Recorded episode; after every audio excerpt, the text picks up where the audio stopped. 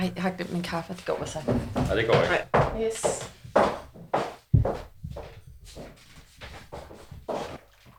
Ja. Så kommer kaffen i koppen. Yes. Du lytter til budskab. Åh, oh, jeg, vi, vi er berørt af det her. Det er, ikke, det er jo ikke bare en formand, det her i 3F. Selvfølgelig er ikke det. Det er, det er Per, det er vores kammerat. Bum. Så stoppede det. Tiden som magtfuld fagforeningsboss i landets største fagforening. Per Christensen er færdig i 3F efter nyheden om, at han gennem mange år har bedraget flere kvinder og ført et regulært dobbeltliv. Kunne Per Christensen have kommunikeret anderledes og måske bedre? Giver det mening at kommunikere om privatpære og arbejdspære i en sag om dårlig moral? Og hvordan bør andre stakeholders kommunikere om Per Christensens bedrageri og fald? Velkommen til Budskab, Fagbladet Journalistens nyhedsmagasin om kommunikation, hvor vi også spørger om Københavns Kommune spilder skatteydernes penge på kampagner. Mit navn er Line Erlund. Ida Strand, kunne en anden og måske bedre kommunikation have reddet Per Christensen fra sit fald? Nej, det mener jeg ikke. Ikke i den her sag, fordi at, at sagen er for omfattende og for stor og for indgribende i forhold til hans troværdighed. Så der tror jeg ikke, kommunikation kunne have reddet noget. Nej, velkommen. Til lytterne kan jeg fortælle, at du er kommunikationschef hos Kraftens Bekæmpelse. Steffen Hjaltelin, du får samme geniale spørgsmål. Kunne Per Christensen på nogen måde have beholdt sin toppost ved at kommunikere anderledes? Nej, men han kunne måske have øget sandsynligheden for at få en ny. Interessant. Velkommen. Stifter af Hjaltelin Stahl og tidligere, skal jeg også sige, mangeårig kampagnemager for partiet Venstre. Vi begynder med ugens store nyhed. Per Christensen er færdig som formand for Danmarks største fagforbund 3F. Det var konklusionen efter et krisemøde i hovedbestyrelsen tidligere i dag. Det sker efter, at BT har kunne afsløre, at formanden har levet et dobbeltliv, hvor han af flere omgange har haft flere familier på samme tid. I dag står det så klart, at det omfattende bedrag i den grad har undermineret tilliden til Per Christensen som formand. Ja, 3F's formand Per Christensen stopper på posten. Det skete faktisk tirsdag den 25. januar. Præcis fire dage efter BT bragte en nyhedshistorie om, at fagforeningsbossen i mange år har levet et dobbeltliv med to kærester og to svigerfamilier. Og han har ikke kun gjort det én gang, han har som gjort det to gange. I alt er fire kvinder på den måde blevet bedraget gennem mange år. Per Christensen forsøgte i første omgang at komme historien i forkøbet. Før BT publicerede deres artikel, hvor tre kvinder stod frem, gik han selv til tasterne på Facebook. Han skriver blandt andet, jer der kender mig ved, at jeg aldrig før har delt private ting med offentligheden eller blandet det sammen med min tillidsværv i 3F. Det er slut. Øh, for en af de kommende dage vil BT i detaljer fortælle om stærkt private og en meget smertefuld del af mit liv, så han vil hellere selv fortælle det. Ja, og så skrev han på Facebook, at han angrede sit svigt, at han ville arbejde på at blive et bedre menneske, og han sluttede af med disse ord. Nu citerer jeg. Jeg håber, pressen herefter vil lade privatliv være privat, også selvom jeg har været en idiot og svigtet nogle kvinder, som jeg elskede, og deres familier, som jeg har holdt meget af og drog omsorg for. Fik jeg din tusse i halsen. Citat slut. Ida Strand, er det her et godt Facebook-opslag forud for sådan en historie? Ja, altså jeg synes, øh, set fra hans perspektiv og det, han gerne vil, så synes jeg faktisk, han lykkes. Hvad lykkes han med, synes du? Øhm, han, dels får han jo, øh, kommer han jo på forkant, altså, øhm, og, øh, og får, øh, kan man sige, afmonteret nogle af de beskyldninger, der er, for sagt, at det er ikke rigtigt noget af det, BT bringer. Han får mulighed for at komme på banen med en undskyldning. Øh, øh, men han lykkes også, synes jeg, med at ligesom putte sig selv i en offerposition. På en måde få det framet i forhold til, at han er sådan blevet offer i forhold til mediernes indblanding, indtrængning i privatlivet. Øh, og for ligesom også hævet øh, den her sag op til at blive en mere sådan principiel diskussion omkring øh, grænsen mellem privat og offentlig, altså når man er en offentlig person, hvad, hvad kan medierne tillade sig? Og det synes jeg, det, det synes jeg, når man ser efterfølgende, hvordan debatten og hans exit har været, synes jeg faktisk, han delvis er lykkedes med det. Men det var jo ikke nok til, at han kunne beholde sit job. Så, så, så hvordan kan du tænke, at han lykkedes? Men jeg tror ikke, at han kunne have lavet et opslag, der gjorde, at han beholdt sit job. Altså som at starte med at sige, at hans integritet og troværdighed i forhold til, til det, han har gjort, fordi han har jo Øh, det kan godt være, at han ikke som sådan direkte har misbrugt sin stilling i forhold til, nu har der været nogle beskyldninger omkring advokater og brug af lejlighed og sådan noget. Det får vi nok aldrig at vide, hvad der er op og ned i det. Øh, men han har jo spundet et net af historier, hvor han har taget afsæt i den person, han er, altså opdigtet møder med ministre og så videre. Øh, og det, øh, altså det gør han jo ikke. Altså det, det er sådan et udtryk for dårlig moral og etik og så videre, Så jeg tror lige meget, hvor god kommunikation man ligesom kunne have lavet, så tror jeg ikke, han kunne, kunne have kommet anderledes ud af det. Han forsøger jo at adskille privatpære fra arbejdspære, men det argument, det købte pressen altså ikke. Øh, sådan her lød det i presselogen i søndags, og det er så tre dage efter BT's historie ramte nettet. Det giver jo ikke nogen mening at lege den leg, at man kan være øh, medlemsvalgt øh, formand for 3F 37 timer øh, om, om ugen, og så i øvrigt være noget, der minder om en patologisk øh, løgner i sit privatliv resten af ugen, og vi så skulle forestille os, at de to ting kan holdes fuldstændig adskilt. Jeg hælder også til, at det er berettiget at bringe historien. Jeg mener, den ligger i den fuldstændig hvide, klare zone, hvor den skal offentliggøres. Ja, det var så pressens reaktion, og derfor gik hele pressen ligesom ombord i den her historie. Steffen Hjaltelin, hvis vi forholder os til Per Christensens kommunikation og hans Facebook-opslag forud for BT-historien, er du så enig med Ida Strand i, at det her det var så godt, som det kunne være? Øhm, ikke helt. Jeg er sådan set enig med Ida i, at han har kigget på den rigtige side i teoribogen. Han er kommet forud for historien, og han har lagt sig øh, ned. Øh, jeg synes ikke, han lægger sig fladt nok ned i, øh, i det opslag. Øh, han har ligesom været, hvad hedder det, været i en situation, hvor han har haft så meget kærlighed til to kvinder, at det ligesom er det, der har været årsag til det, og nu er det så ikke muligt at, at, øh, at skælne øh, privatliv fra, fra forretning mere, og det synes han så, derfor bliver han nødt til at gå ud.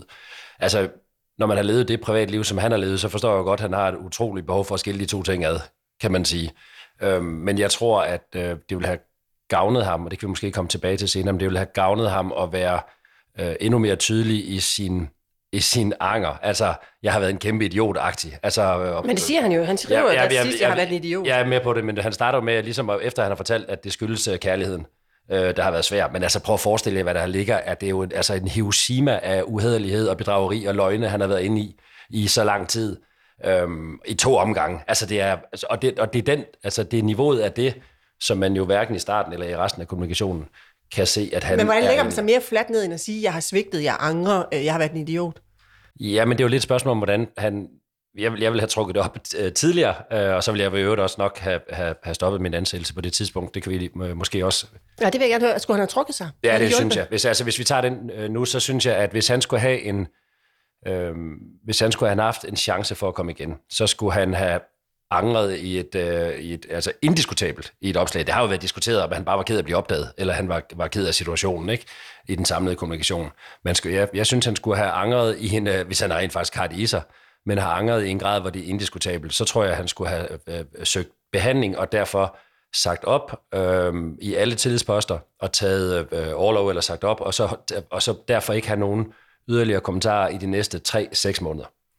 Fordi det var det eneste, som ville give 3F og andre en mulighed for at sige, Per har taget konsekvensen, han er nu på overlov, han, er, han har, hvad hedder det, er, øh, og vi må se på det, når han kommer tilbage. Og så få noget tid mellem sig selv og begivenheden. Det er det eneste, og stadigvæk vil lige sige, at er, er, altså, det er jo simpelthen en, en øh, frygtelig sag, så oddsene for, at han vil overleve, er, er ganske, ganske beskeden, eller også for at komme igen. Men jeg tror, at en, øh, en flader, øh, hvis han havde lagt sig ned flader, og han selv havde truffet øh, konsekvenserne, og så fjernet sig fra scenen selv, så tror jeg, at hans sandsynlighed for at komme igen ville have været større. Hvad siger du til det, Ida Strand? Skulle han have trukket sig? Men altså, jeg synes, at sådan, man kan se det fra to sådan, sider. Altså, jeg er faktisk enig med Steffen i forhold til, hvis man ser det ud for sådan moralsk og etisk. Så det med at trække sig, det med at lægge sig flader ned, og sådan, det kan jeg egentlig være enig i. Men når man ser på, hvordan han er kommet ud af det, øhm, så, øh, så synes jeg egentlig, at det han gjorde har givet mening.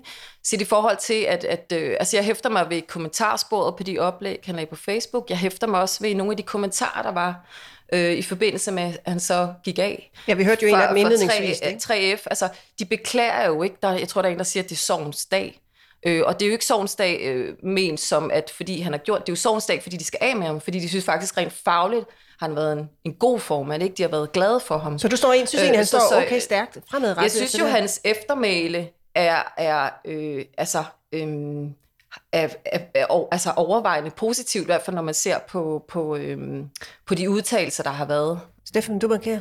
Ja, men ja, måske er det todelt, fordi jeg tror faktisk, at du har en pointe i forhold til 3F-medlemmer øhm, som jo er måske også nogle særlige segmenter i Danmark, og de er helt tydeligt, at de, øhm, at de synes, altså de melder ud, som han har været fantastisk, og, og dem, der melder mest vokalt ud, siger jo også, at, øhm, at man ikke skulle blande de to ting sammen. Så det, er sådan set, det kan der sådan set være noget for. Men han har jo en anden, en række andre interessenter, hvor jeg tror, situationen er en ganske anden. Og det er i dels hans øh, roller som, øh, øh, som bestyrelsesformand i en bank, men jo også det, han har skulle udføre som, som formand for 3F i relation til politikere og, og andre kæmpe store organisationer, hvor jeg bestemt ikke tror, han står godt med. Jeg tror, han er personen non grata i meget, meget, meget lang tid øh, for det her, øh, på grund af det her. Og en del af årsagen til det, tror jeg, er, at man ikke, at, at han virker til at være mere ked af, at det blev opdaget end han har gjort det. Men hvad siger du til hans forsøg på at skælne per fra arbejdspære? For der siger Ida jo, det, det synes hun faktisk er en meget god strategi, øh, og det er også en god strategi, at han gør sig lidt som et offer for øh, pressens behov for at snage i det her privatliv, som han jo synes er privat. Jamen, er, er det, det en god strategi for ham? Ja, det, altså det her, det er jo, fordi det her det er sådan Hiroshima-niveau, så er det lidt, øh, så er det lidt svært, fordi normalt er det jo sådan. Altså normalt er det jo sådan, at hvis man har været utro, eller har et alkoholproblem eller noget, så kan man, så kan man øh, henføre til privatlivsfred, og det er journalisterne øvrigt også øh, sædvanligvis gode til at, øh, at overholde og holde sig fra. Men, men den her sag er et, altså, øh, tættere på en bedragerisag, kan man sige, ikke? fordi man har, øh, for at opretholde det liv, skal man jo være øh, uhederlig og bedragerisk i et helt utroligt omfang i utrolig mange år. Og det vil jo gøre, at de mennesker, der skal vurdere ham, de skal jo tænke på, stoler jeg så på, det er jo en karakter, altså det er jo karaktertræk, stoler jeg så på det her menneske i, øh, i den relation, vi har, om den så måtte være faglig. Og så er der en ting, som jeg ikke synes har været belyst så meget, det er, at han samtidig udsætter sig selv for en stor risiko. Fordi dem, der vil 3F det ondt øh, i forhandlinger, og øh, ja, i det hele taget, det kan være konkurrerende, eller hvad det måtte være, politikere, der vil det ondt, de har jo, hvis de havde kendskab til det her, havde de jo mulighed for at sætte et ret stort pres på vedkommende. Og det er jo derfor, man baggrundstjekker ministre og så videre, for man ikke kan komme i en situation, hvor man har en hemmelighed, der er så stor, at folk kan sætte pres på en. Øh, og det har han jo haft. Det har han sat, derfor har, har det været enormt relevant, øh, privat situation i det her tilfælde, når det er på det her niveau. Okay, men så lad os prøve at gå, gå, gå videre, fordi det, jeg hørte dig sige, det er, at skældene mellem private og arbejdspære, den dur ikke helt, fordi sagen har den karakter, den har. Men lad os lige prøve at høre øh, 3F øh, næstformand, hun hedder Tina Christensen. Hun forsøgte jo også at skælne mellem privatliv og arbejdsliv i hendes første kommentar til sagen. Øh, I BT's første historie øh, sidste fredag, der var hun refereret for at sige, at 3F betragtede det som en privat sag mellem kvinderne og Per Christensen, og så sagde hun i øvrigt, at man kunne selvfølgelig godt forstå, at de her kvinder følte sig svigtet. Få dage senere, nemlig i tirsdags, da han øh, røg som formand, der havde hun justeret lidt på den forklaring. Sådan her sagde hun til den fremmødte presse.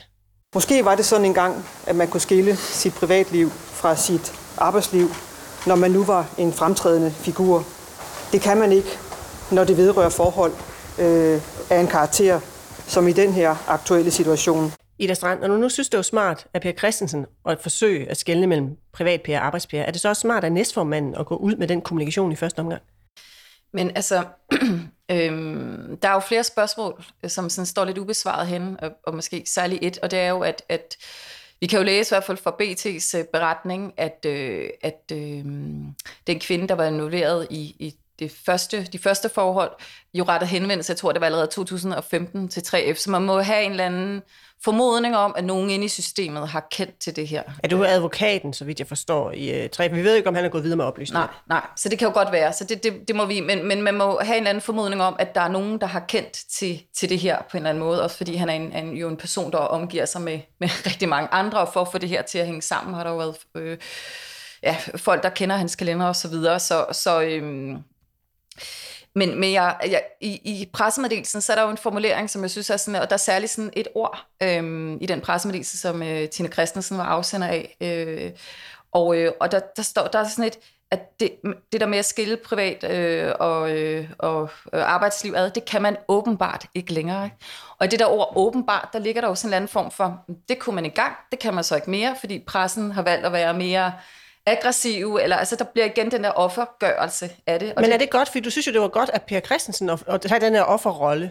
Men jeg tror, hun er jo, jeg tænker jo, de er nødt til også ligesom at holde fast i den, den framing også, fordi ellers står de jo tilbage og vil blive spurgt, hvorfor har I ikke gjort noget tidligere? Øhm, altså, hvorfor har I ikke grebet handling, hvis I har vidst det her? Hvorfor har I så ikke øh, gjort noget? Nu nævner Steffen, det kunne have haft konsekvenser for 3F og for deres forhandlingsposition og så videre. Så hun er jo nødt til også at, at ligesom tænker jeg, at tage samme fortælling om det her med, at der er noget, der hører til privat, og noget, der hører til offentligt, så er de så erkendt nu, at, at, øh, at det er simpelthen for stor en sag, til man, man kan gå videre med det. Er det også logisk for dig, at hun er nødt til at tage den samme fortælling som Per Christensen? Ja, hun ligger i hvert fald, som hun har ret, altså fordi de ikke har gjort noget siden øh, december, og måske endda ikke har gjort noget siden øh, for mange ja, år siden. siden. vi ved, at de fik oplysning om det i december. Ja, det ved vi i hvert fald. Så, så, så, og der er jo ikke noget andet argument for det, end at det hører privatlivet til. Jeg synes stadigvæk, at de årsager, jeg har sagt før, at det er et svagt argument, øh, og det derfor også stiller hende svagt. Men hun, følger jo, altså, hun holder jo fast i den tråd, at det øh, hører privatlivet til. Og så er jeg så faktisk heller ikke enig på den her sag, hvis den handler om uhederlighed og, og bedrageri, at den hører øh, tidsånden til. Fordi det er ligesom det, hun siger, at nu er vi inde i en tidsånd, altså åbenbart, ikke? så nu har tingene ændret sig, nu er vi åbenbart det. Mm. Men i min bog er den her, har den her ikke noget at gøre med, med den tidsånd, der er på MeToo, eller sexisme, eller krænkelse, eller noget som helst. Det er simpelthen i en helt anden øh, boldgade, efter min mening, som handler om, øh, om øh, hederlighed og om troværdighed for en, for en vigtig person. Og jeg tror, man kunne være råd på det her i 70'erne. Tror du også det, Ida? Uh. Jeg er for 78. Vi kan ikke føre bevis for det, kan man sige, fordi vi ved det jo ikke. men, men Ida, hvornår giver det... Altså, Steffen er meget klar i, han siger, det der med at skælde mellem privatliv og arbejdsliv, det giver mm. mening i, i sådan nogle småsager omkring utroskab, eller, altså nu ved jeg ikke, om det er småsager, men altså utroskab, øh, måske alkoholisme, et eller andet, hvor det kan pressen også godt forstå. De sager går pressen jo rent faktisk heller ikke ind i normalt. Hvornår mener du, det giver mening at skælne? For du synes jo, det er en god strategi her. Er det så altid en god strategi, eller hvad? Nej, altså set fra hans perspektiv, synes, synes jeg, det er en, det er en øh, øh, så synes jeg, at han slipper godt afsted i forhold til at bruge den strategi her. Øhm, øhm, men det er klart, at, at, øh, at det, det her er jo en sag igen, altså hvor, hans, øh, hvor man kan sige, at 3F er indblandet i så høj en grad, at, at, øh, at det bliver nødt til at have nogle konsekvenser i forhold til hans rolle og arbejdsmæssigt. Øhm, så, så der er den, den altså, Øhm, men igen, altså, så det, det er igen tilbage til, jeg tror ikke, kommunikation kunne have reddet det her. Men, øh, men altså, han lykkedes bare med at få hævet det op i den der principielle diskussion, og det kan man jo også se i forhold til kommentarsporet. Der er i hvert fald en minister, der melder sig øh, nede i kommentarsporet, og netop så fat i den der offentlig-privat øh, øh, diskussion. Ikke? Øh, så han får flyttet fokus hen på det. Hvor står øh, 3F hen i dag med deres brand, synes du? Øh, oven på den her sag, og jo også næstformandens kommunikation. Øh, hun er jo så Tina Christensen, øh, hun skal konstitueres i løbet af den her uge. Jeg tror, de står sandsynligvis temmelig uændret i forhold til deres medlemmer af de årsager, vi har talt om, så tror jeg, de står svækket over for andre relationer. Ja, lad os prøve at se andre relationer, fordi øh, det er jo ikke kun folk i 3F, der skulle kommunikere om det her. Andre har også været tvunget til, nogen har i hvert fald været tvunget til at forholde sig til sagen. For eksempel øh, så en som Claus Jensen, formand for Dansk Metal, han blev spurgt til, hvad synes du om det her? Han fik så svaret til politikken, jeg citerer, jeg har ingen kritik at rette mod Per Christensens arbejde i Arbejdernes Landsbank. Bankens resultater taler for sig selv. Jeg har ingen kommentar til Per Christensens privatliv. Mm. Det var, hvad han fik sagt. Så var der alle dem, der helt frivilligt øh, støttede op om ham inde på Facebook. Her blandt to ministre, Kåre Dybvad og Rasmus Prehn. Sidstnævne, Prehn, skrev for eksempel, jeg citerer, det er yderst privat ting, BT vil skrive om. Det er simpelthen ikke ok. Hvad kommer det andre ved? Privat er privat. Kærlighed kan gøre ondt, men er heldigvis ikke forbudt. Hvis vi tager det sidste først. De her ministre, der øh, føler sig kaldet til at kommentere, øh, før de kender BT-historien. Hvad vil du som rådgiver sige til dem?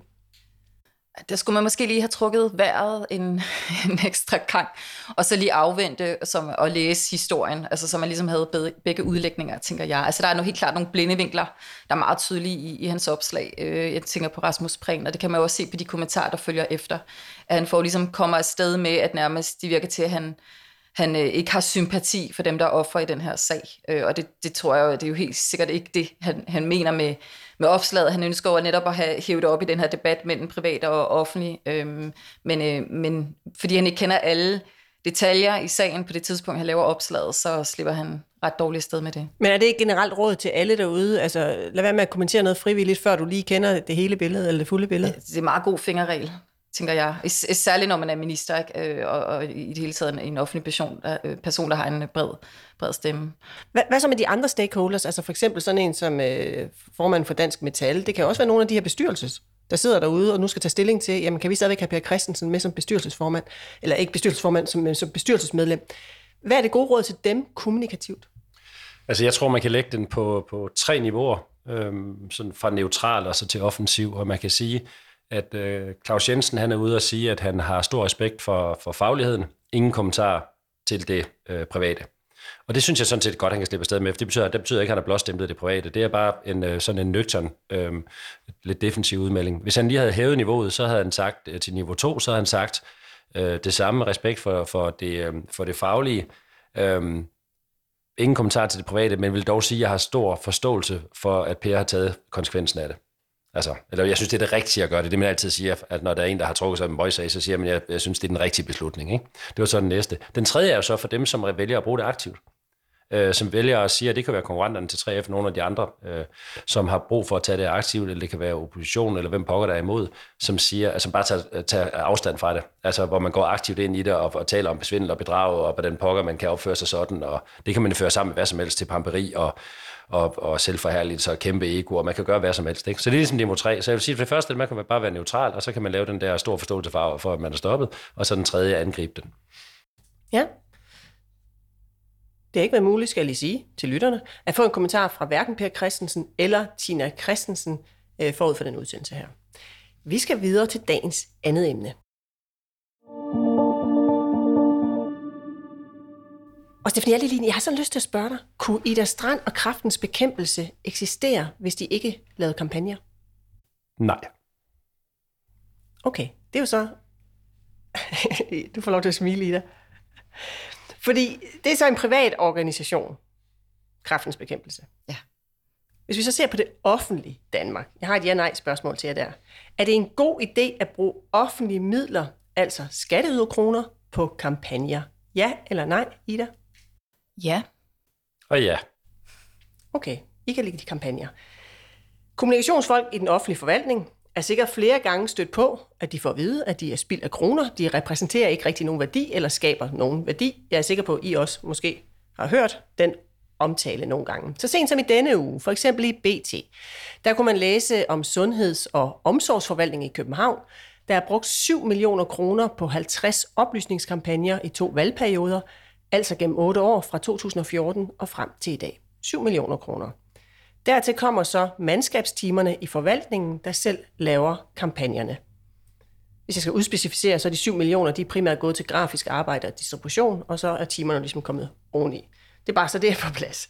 Nyeste skud på stammen, det er en kampagne, der hedder Noget for Nogen, som handler om at rekruttere flere frivillige og samtidig bekæmpe ensomhed blandt pensionister. Her et lille sammenklip øh, fra et par af kampagnevideoerne. Det vigtigste øh, for at være, at være frivillig, det synes jeg, det er det der sociale, man får. Man får et, et, et nyt fællesskab, ikke? Det er glæden ved at gøre nogle andre folk glade ved at give noget væk. Og det kan være alt fra, som jeg laver, reparere elektronik gratis for folk. Ja, de små videoer, hvor frivillige fra den virkelige verden fortæller om deres frivillige arbejde, er en del af kampagnen. Hvis vi skal have lidt fakta, den koster 200.000 kroner. Den er udviklet sammen med et bureau. Den kører som busreklamer i lokalaviser på Facebook, og den har også fået omtale i Løje. Sundhedsforvaltningen har lavet et hav af kampagner de forgangne år. De laver cirka 6 om året om øh, rygning, demens, adfærd på sociale medier og også ensomhed, som vi hørte her. Så er det jo, Stefan Ida, at kritikerne kigger i retningen af sådan nogen som jer og andre kommunikatører og siger, at det her det er spild af penge. I BT's artikel om sagen, der er der for eksempel kritik fra en adfærdsforsker, der siger, at det er svært at se en effekt øh, af de her kampagner, men også fra Venstres gruppeformand Jens Christian Lytken. Ham har vi spurgt, og han siger sådan her om, hvorfor han er kritisk over for kampagnerne. Jeg synes ikke, at din kommunale kerneopgave. Jeg synes, at mange af de her kampagner, øh, de virker overflødige. Øh, antallet er også meget højt. Øh, og det betyder altså, at det bliver lidt med spredhavn, man skyder, det bliver meget, meget svært at måle en effekt af det her. Når det er, er små kampagner, øh, og der er mange af dem, altså, så, så ender det med at blive spild af penge, fordi der er ingen mennesker, der kan huske de her kampagner. Ja, spild af penge, ingen kan huske dem. Ida Strand, nu lægger vi politik til side og taler rent kommunikationsfagligt. Du synes, kampagnen er en god idé, også i det offentlige. Hvorfor? Men jeg synes, øh, det offentlige, øh, kommunerne her, øh, har en øh, forpligtelse til at lave forebyggende initiativer, øh, blandt andet øh, når det for eksempel handler om sundhed, eller når det handler om, om kriminalitet, og der er det jo fordi, at hvis man ikke øh, forebygger inden for nogle af de her områder, så bliver regningen i den anden ende meget større. Men man skal bruge pengene klogt. Øhm, så, så det har man en forpligtelse til. Så det er ikke bare sådan smide pengene efter alt muligt. Men, men jeg synes, de har en forpligtelse til at lave forebyggende initiativer, om det er kampagner eller andet. Øhm. Lyder det så umiddelbart klogt for dig at lave seks kampagner om året cirka? I, I sundhedsforvaltningen, så kommer alle de andre forvaltninger, de laver jo også kampagner, skal jeg lige sige. Det, altså, jeg kunne godt tænke mig at udfordre lidt den her sammenhæng, det her kampagnebegreb. Øhm, fordi at øh, øh for mig, vi, vi arbejder med kampagner i kraftens bekæmpelse, og, og øh, vi har også øh, forskning, og vi har også patientstøtte, så, øh, så, øh, så vi laver andet end kampagner. Øhm, men, øh, men der er, er en kampagne en større indsats, som, som både handler om noget oplysning og noget kommunikation, men som også handler om at gå ind og se på nogle strukturelle tiltag og se på nogle kulturelle barriere. Øh, kommunikationen kan ikke stå alene. Og for mig er en, en, en, det, at man laver en, øh, en plakat med nogle budskaber og hænger rundt op omkring i byen, det, det er ikke en, en kampagne, det er sådan en, en kommunikation i styk, en, en plakat. Altså, altså det er en oplysning til borgerne. Øh, ja, lige præcis. Jeg ved ikke, om I kan huske det, det kørte på DR i gamle mm. dage. Ja, sådan ops. Øh, ja, ops, ja. Men, men, øh, men for mig er en kampagne noget, der er længerevarende, som er gennemgribende, og hvor man har tænkt 360 grader rundt, hvor man ud over information til borgerne også hjælper dem med at og, altså skaber de strukturelle rammer, der skal til for at ændre noget adfærd. Altså for eksempel hvis det er en øh, kampagne, hvor man gerne vil have øh, folk til at smide mindre affald i København, så, så punkt et, ja, så kan man fortælle dem at lade være med det, men så er det også en god idé at stille nogle flere skraldespande op, for eksempel. Øh, så, det der, så, så, så, så jeg synes i den her sammenhæng, også, som kommunikatører skal vi være gode til også at bruge kampagnebegrebet rigtigt. Så vi bruger det faktisk forkert, når vi siger, at de laver øh, seks kampagner om året i Københavns Kommune? Ja, fordi når, når nogen hører, altså kampagne, det, det, det lyder sådan øh, for nogen omfattende, og det her har måske bare været nogle mindre kommunikationsindsatser, øh, ja. som, som altså, har været på deres plads, men, øh, men de har bare ikke været gennemgribende kampagner. Ja. Steffen, øh, du, er jo, du lever jo af at lave kampagner, kan man mm. sige, øh, og du er også meget stor øh, fortaler af dem, for dem. Er du også fortaler for, at Københavns Kommune bruger 7 millioner kroner øh, over den her otteårige årrække på sundhed, i sundhedsforvaltningen alene på, lad os kalde det oplysningsarbejde eller kampagner? Altså det, jeg synes, der generelt er problemet med særligt kommunale kampagner, faktisk, det er, øh, ligesom den, øh, du citerede, en, en politiker fra, hvad det tror jeg, fra Venstre, du citerede, at det er, øh, det er spredhavl, og det bliver ikke målt på. Altså det, er, det, det tror jeg det helt generelle. Det er, man kan ændre adfærd øh, med, med, med kommunikation. Det er der mange eksempler på. Men på den måde, man gør det, hvor man bruger 2, 3, 400.000 kroner af gangen til at få folk til at ændre en adfærd, som er enormt svær. Øhm, vi kan se nogle eksempler fra, fra det kommercielle liv, hvor man har skulle ændre folk til at bruge mobile pay i stedet for at overføre penge på en anden måde, til at handle på nettet i stedet for at gøre. Det er øhm, svære ting, men ting, hvor du har en benefit på den anden side. Altså hvis du gør det, så får du en fordel. Her er det simpelthen, det næsten altid det, de skal informere om, er jo noget, som er tungt, uden sådan en stor personlig øh, gavn udover, at man får det bedre med sig selv og så videre på den anden side. Og de undervurderer fuldstændig. Altså, vi er, vi er, de skulle lave langt færre, efter min mening, lave langt færre øh, kampagner, bruge mange flere penge på dem, de laver, lave dem i længere tid, og så måle på dem alle sammen. Og jeg tror, hvis jeg er politiker, så vil jeg bare sætte en anden vej rundt og så sige, at for fremtiden, så skal der være øh, kendskabsmål og adfærdsændringsmål, som er nemt at sætte op. Øhm, og det bliver der mål på hver gang. Hvordan sætter man det op? Jamen, du laver en nulpunktsmåling inden og finder ud af, hvor mange kender til den her problematik, eller hvor mange har set en kampagne, hvis du laver det på kampagnemål. Så efter den har kørt i tre måneder, så ser du bagefter, hvor mange har set den. Og det her, det vil ikke være synligt. Altså, det vil simpelthen et niveau, hvis du bruger 200.000 i København på den her måde, så tror jeg, at det knap nok vil være synligt. Men det næste mere vigtige øh, mål er jo så, hvor, hvis du ser, hvor mange mennesker har meldt sig til den her tjeneste, hvis vi det vi taler om, det var folk, der skulle støtte ensom eller besøge sin nabo, så vil man jo måle på i nulpunktsmåling, hvor mange gør det nu, og så vil man måle tre måneder, seks måneder, tre år, seks år efter, og sige, hvor mange gør det så nu. Øhm, og, og det betyder jo så, at det, der vil ske, hvis man gjorde det, var, at man jo bliver enormt bange for, at det ikke har flyttet noget. Øhm, og 170.000 spredt ud over, det flytter simpelthen ingenting. Det kan ikke lade sig gøre. Øh, så men, derfor vil man lave færre ting og prioritere det. Politikerne vil prioritere det meget mere at sige, hvad er det så den ene ting, vi skal lave de næste tre år, eller hvad er de to ting? Men der skal lige prøve at høre, vi har et klip med øhm, Pernille Mølgaard, som er kommunikationschef i Sundheds- og Omsorgsforvaltningen. Øh, hun siger, at de jo rent faktisk måler, øh, og også kan måle en effekt øh, af, af det, de laver. Altså, så de laver det ikke bare i blinde. Du skal lige prøve at høre, hvad hun siger omkring deres effektmåling. Ja, vi måler øh, altid. Øh, effektmåling er faktisk noget, vi taler en del om. Øh, det er sådan noget, der har en stor altså, sådan faglig interesse hos os. Og, øh, og det lidt korte svar det er, at vi måler, når det giver mening. Altså hvis vi har en kampagne, som skal få flere til at melde sig til vores rygestopkurser for eksempel, så måler vi selvfølgelig på det. Altså kommer der flere tilmeldinger til vores kurser eller ej? Altså der er rimelig kontant effektmåling der, ikke? Øh, og så kan vi og sådan på den måde kan vi faktisk måle effekten øh, ret øh, gratis gratis på langt de fleste af vores kampagner. Øh, for eksempel også, hvis det handler om øh, psykologsamtaler til unge, kommer der så faktisk flere unge og melder sig til det. Eller, altså, og derudover så øh, vores største kanaler, det er, det er SoMe, og her måler vi jo selvfølgelig også både på eksponering og engagement ud over det, og så tester vi faktisk altid vores kampagner på målgruppen, før vi lancerer, for eksempel på fokusgrupper, vi selv gennemfører, og i min optik, øh, så giver det øh, mindst lige så god mening som at effektmåle. Altså det lyder på mig, som om de er meget godt styr på det. De laver en rygestop-kampagne, så kan de så øh, helt konkret se, hvor mange flere tilmelder sig den her kampagne. Jamen det, og er det, det præcis det, de skal gøre? Det er præcis det, de skal gøre. Øh, Det er præcis det, og det gør det så på de her to øh, ting. Øh, Det sidste Jeg tror også, de gør det på nogle af Og de det, andre og ting. Ja, det, var, det, var ikke for, det var ikke for ja. at anfægte det. Øh, Men, men, men man skal jo ikke lave noget, uden man har tænkt sig at gøre det på det hele. Og man kan så sige, hun siger, hun siger, at de gør det, hvor det giver mening, og der vil jeg så sige, at hvornår giver det ikke mening at måle på, om det rent faktisk virker på det adfærdsmæssige. Øh, SoMe-resultaterne, du får, hvor mange har du eksponeret for, så får du at vide, altså du kan, du kan altid få 60 millioner. Men altså man kan alt- altid få et eller andet gigantisk tal. Når man ser de der målinger, så vil sige, at det er kommet ud til 60 millioner mennesker, eller, eller, eller kommet ud en masse gange. Men om det virker i sidste ende, det er den adfærd. Hvis, fordi hvis vi, hvis vi måler på den konkrete adfærd, om det rent faktisk er lykkes, og det, jeg synes, det er gode eksempler, de har med rygestop, så bliver det jo netop det, det skal være, en politisk vurdering, og sige, vil vi betale i kommunen for, at flere går til rygestopkursus, eller på den konkrete adfærd. Så det synes jeg er, er, er det helt rigtigt. Og hvis de gjorde det på alt, på alt, så vil der ikke være nogen kritik af deres, øh, af deres penge, og de vil ikke tingene, der ikke virker, fordi de vil jo finde ud af, at det ikke er alle ting, der virker, og der er nogle ting, der bare simpelthen ikke er realistisk at få igennem med kommunikation, fordi barrieren er så stor for, for dem, Men, skal. men, men hvor ved du fra, at det ikke virker noget af det, de laver? Ja, det kan jeg jo ikke vide, men det er ligesom dem, der har forklarings... Øh, øh, jeg det er dem, der har forklaringsbyrden, kan man sige, i forhold til skatteyderne, i forhold til politikerne. At de skal dokumentere, at det virker. Det er jo ikke mig, der skal dokumentere, at det virker. Hvad siger du, Ida Strand, til det her med effektmåling i Københavns Kommune? Lyder det ikke som om, at de rent faktisk gør det, de skal? Altså, se om der er en effekt af, om flere tilmelder sig psykolog eller rygning, eller hvad det kan være. Jo, altså på hendes forklaring lyder det jo som om, at de er opmærksomme på at kunne, kunne sætte nogle målepunkter op og, og, øh, og benchmarke deres indsats op imod det. Øhm, så, så det kan man jo gøre på forskellige måder, men det er jo meget konkret det her rygestop-eksempel. Jeg tror, du kan være, der kan være nogle andre eksempler, hvor det kan være lidt sværere at måle en adfærdsændring, for eksempel hvis man er ude i at lave noget forebyggelsesindsats i forhold til øh, kost, eller prøve at finde ud af, hvor mange kommer, altså holder så rent faktisk op med at ryge. Altså så er man nogle længere leden, fordi man vil gerne have, folk melder sig et rygestopkursus, og så også gennemføre, og så også holde op med at ryge.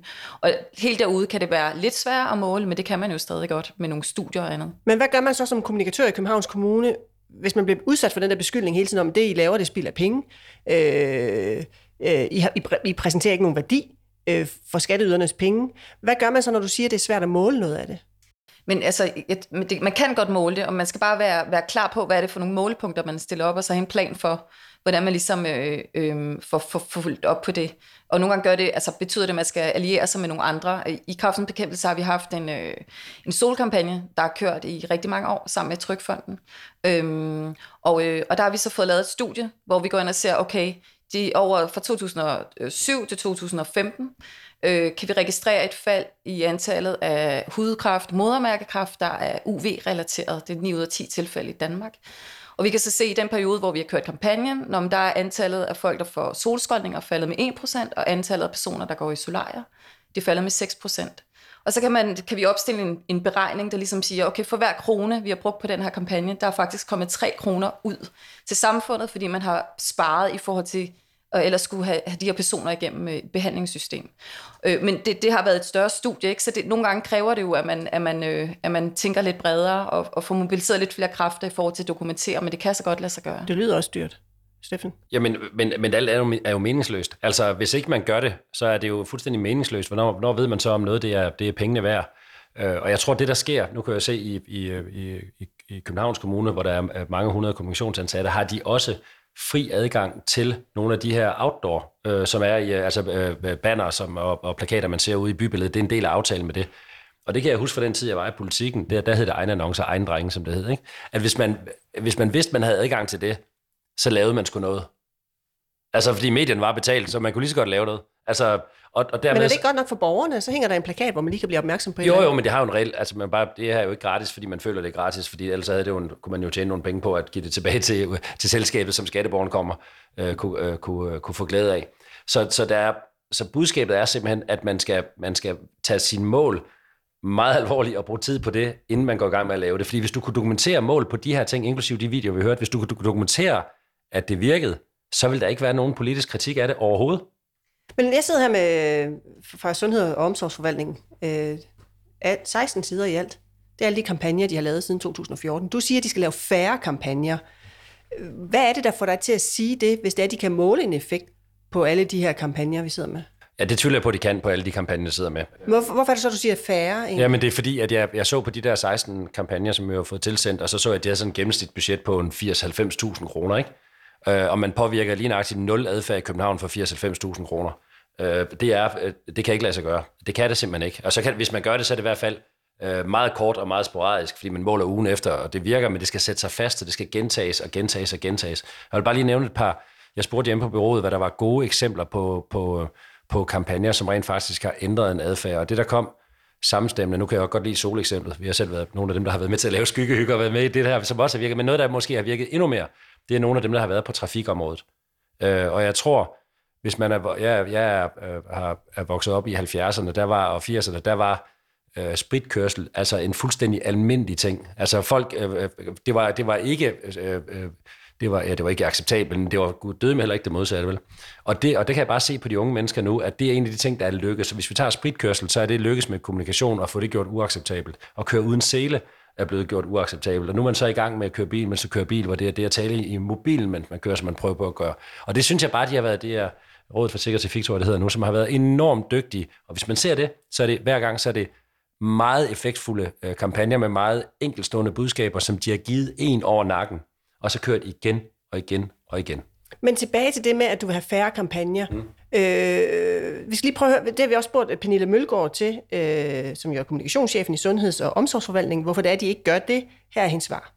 Vores opgave er at informere københavnerne om sundhed og forebyggelse, og de fleste af vores kampagner, de udspringer af politiske beslutninger.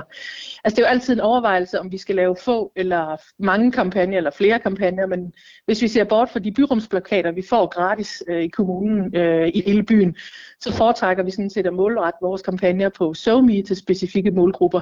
Øh, og her er jeg faktisk ikke sikker på, at det vil flytte ret meget at bruge flere penge. Det handler mere om at ramme de rigtige. Altså det er jo ikke 90'erne det her, vi er ligesom et andet paradigme nu. Ja, Steffen, du ja. har hængt fast i 70'erne, nu hænger du fast i 90'erne, er det ikke bare dig? Ja, det er helt fantastisk. hænger, til, det er fantastisk. hænger fast i fortiden. Ja, men jeg, jeg synes, det her det er et rigtig godt eksempel på, hvordan man kan, hvordan man kan øh, spille penge til højre og venstre, fordi øh, det føles jo gratis for den, fordi at de, øh, de sender det afsted på Somi, og det er fuldstændig rigtigt. Hvis du laver en analyse, så kan du ramme øh, alle øh, pensionister på Nørrebro for 15.000 kroner på, på Facebook. Øh, spørgsmålet er, om du har ramt dem, ramt dem. Ikke? Altså, der skal meget større beløb til, og det ved vi jo fra alle de kommercielle at der skal meget større beløb til at gøre det igen og igen og igen og igen, og det, der skal til. Men grunden til, at det, det kommer til at føles næsten gratis for dem, det er, at øh, hvis, hvis du sætter det afsted på Somi eller dine egne byrumsplakater, øh, og det har meget beskidende omkostninger, og du har din egen interne kommunikationsafdeling, som du ikke øh, altså, tænker på, så det gør man jo ikke på sine kolleger, man tænker jo ikke på som en omkostning hele tiden, hele tiden, så kommer det til at føles som om, at man får virkelig meget for pengene. Men i praksis, hvis man ser på den mål, så vil jeg i hvert fald gerne se på den målte adfærd, ikke kun på de to glimrende eksempler, men på resten, altså på de der 16 kampagner, hvad er den målte adfærdsændring? Det vil jeg være, altså ellers kan det være, at de er geniale, men så vil jeg være meget, meget... Det skal være, du skal ansætte dem alle sammen. Ja, det tror jeg da nok, øh, ja, at de kan ringe. men, men, men, men jeg vil gerne runde af med, for nu er du, du er jo kritisk over for det her, så jeg vil gerne høre, hvis du sad som, øh, som chefen i den her forvaltning, kommunikationschefen, og der, var, der er jo også en politisk beslutning, der hedder, vi skal have kommunikeret om alt det her. Hvad er det så, du vil gøre? Ingen kampagner uden adfærdsmålinger, der man er blevet enige om på forhånd. Men, men det, det, du ved, hvordan politikere er. Altså, de vil have det her, de vil have det her ud til befolkningen, om du kan få gratis psykologtimer, og du kan få noget rygestop-hjælp, og du kan få alt muligt. Jeg svarer det samme. De skal ikke lave kampagner for noget, hvis ikke de tænker sig på at måle, om det virker. Okay, hvad siger du, Ida Strand? Hvad vil du gøre, hvis du sad derinde? For jeg, jeg, jeg kan da godt se, at du sidder derinde som kommunikationsmedarbejder. Der er nogle politikere, der kommer og siger, at vi skal have lavet øh, alle, de her, alle de her oplysninger, alle det her information skal ud til borgerne. Mm. Men altså, dels er det der med at skelne mellem, hvad er en kampagne, og hvad er sådan en, en ren plakat- og oplysningsindsats. Øhm, men så vil jeg også, altså, lidt måske også, øh, der dels er der målinger, det synes jeg godt, man kan stille krav om, øh, og man kan, men der er der også det strukturelle, for at vende lidt tilbage til det, fordi det er jo et meget godt eksempel med de der trafik, øh, kampagner, som jeg også synes har lykkedes, men de har også lykkedes, fordi man sideløbende har, har for eksempel skærpet straframmen Altså, øh, øh, det koster jo rigtig meget øh, i dag at, at køre spirituskørsel, og det kan, det kan man komme i fængsel for. Tror jeg ikke på samme måde, man kunne tilbage i 80'erne. Så, så man kan sige, at hele lovgivningsapparatet er jo også fuldt med. Det er bare for at sige, at kampagnesatserne kan typisk ikke stå alene. Der skal også være noget strukturel ændring og noget kulturændring. Øhm, og det kan man jo også med fordel stille nogle, altså tænke ind i nogle af de her indsatser, også udfordre jo sit system på og sige, okay, vi kan godt levere det her stykke kommunikation, men, men hvordan hænger det ligesom sammen med, hvad vi så ændrer? Vi giver folk nogle bedre betingelser for at kunne ændre deres adfærd derudover. Så lad, lad mig runde af over dig, øh, Steffen Jallelin, for du er jo ekspert i kampagner. Det er det, som du lever af at lave. Hvorfor er det, kraftens bekæmpelse for eksempel ikke kan leve uden øh, kampagner? ja, det er godt at stille mig det spørgsmål. Jamen, hvis, hvis du skal nå ud til øh, befolkningen og øh, have befolkningen til at lave øh, ændring af deres adfærd. Og jeg er jo det inde i den måde, som du definerer, i det, definerer øh, kampagner på. Hvad er så alternativet? Jeg kender det bare ikke. Altså, fordi det, vi taler om her, det er jo bare at kommunikere til befolkningen, hvad man synes, befolkningen skal gøre mere af og mindre af. Og hvis vi definerer det som kampagner, så har jeg ikke fantasi til at komme i tanke om noget alternativ til det. Bare håbe, at de ændrer det. Ændrer hvad? Adfærd. Altså, der er, jo, der er jo kun håb, og så kommunikation. Og jeg vælger så kommunikation. Steffen Jellelin, tak for dagens god råd. Og tak til dig, Ida Strand, kommunikationschef i Kraftens Bekæmpelse. I sidder og griner. det lyder sådan religiøst. Der er kun håb og kommunikation. Jeg vælger kommunikation. Jeg vælger Gud. Sorry, det vidste ikke, kom fra. Ej, det var, det var lige at tale vores øh, disciplin. Ja, det, det er godt. Tak fordi I gør det. Nå, jeg skal sige noget til lytterne. Lyttet til Budskab, der er skabt af Fagbladet Journalisten. Redaktør er Marie Nyhus. Rakkerpak Productions står for lyd og teknik. I dagens afsnit har du hørt klip fra DR, TV2, P1, TV2 News og Københavns Kommune. Du kan abonnere på vores podcast. Giv den meget gerne en anmeldelse på din vej. Mit navn er Line Erndlund. Og husk, ord er ikke bare ord. Tilsammen udgør vi dit budskab.